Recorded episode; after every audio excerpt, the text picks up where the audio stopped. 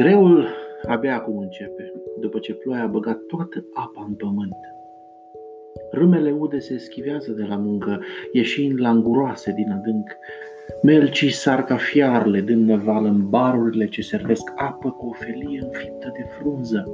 Până și lutul se dă la o parte de pe pietre, lăsându-se dus de apă fără pretenții, ca o spuză Păsările stau tolănite pe spate în zbor și sorb picuri ghidați spre pământ de vârfuri de frunze.